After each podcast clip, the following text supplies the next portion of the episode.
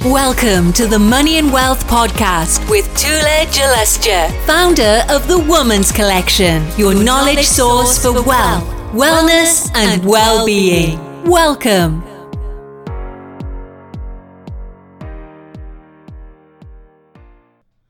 Hello, everyone, and thank you for joining me for our next episode of Money and Wealth.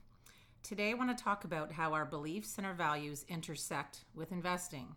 And I'm not talking about behavioral finance and how you interact with money. We'll definitely talk about that in another show. Today's focus will be on making investment choices that support your financial well being and your personal values.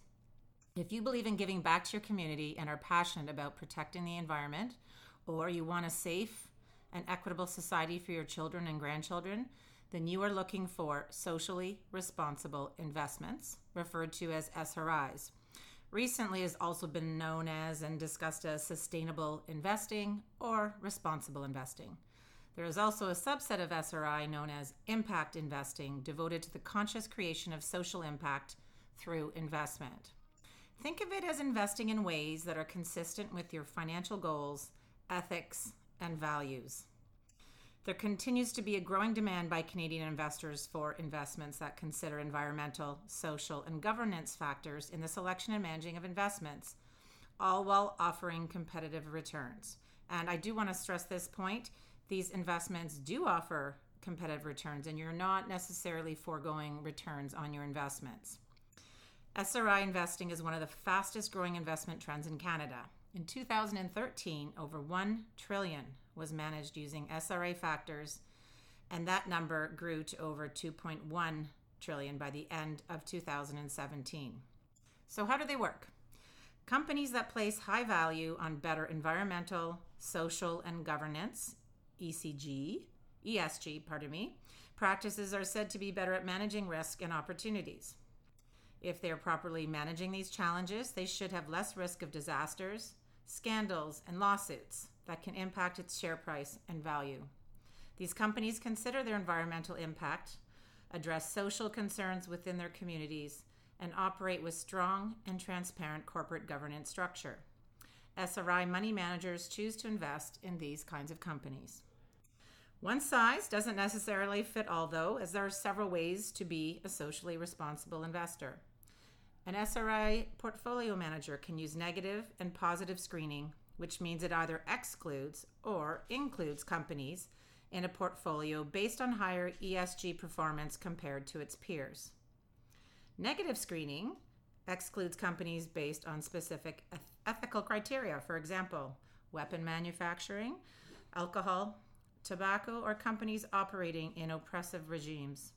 In the case of positive screening, think of companies that are corporate sustainability leaders, that are committed to and set positive examples that contribute to the environment or add to the community.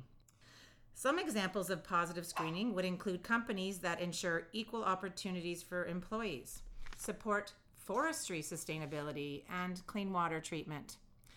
One example of corporate governance issue is to consider the example of women in leadership, very near and dear to my heart.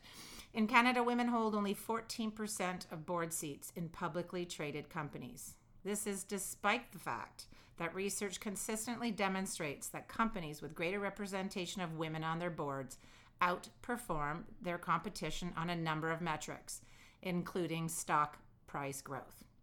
It therefore makes sense to look at investing with women that have a higher percentage of women on their boards.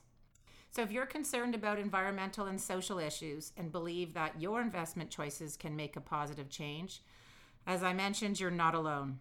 Women not only tend to use their philanthropic power to give causes to give to causes they feel passionate about, but they are also more likely to invest in ways that reflect their social and environmental values.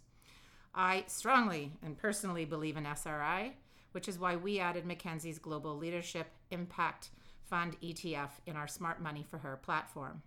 Not only is it performing extremely well, it seeks to provide long term growth by investing in companies that promote gender diversity and women's leadership and places higher weight on companies with more favorable gender leadership.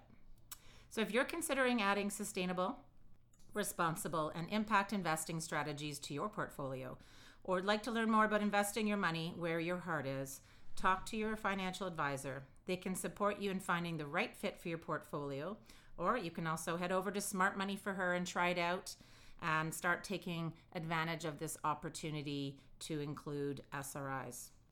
And with that, thank you so much for joining me today. As always, I encourage you to send your questions into info at thewomenscollection.ca, and I'll do my best to cover them in future episodes.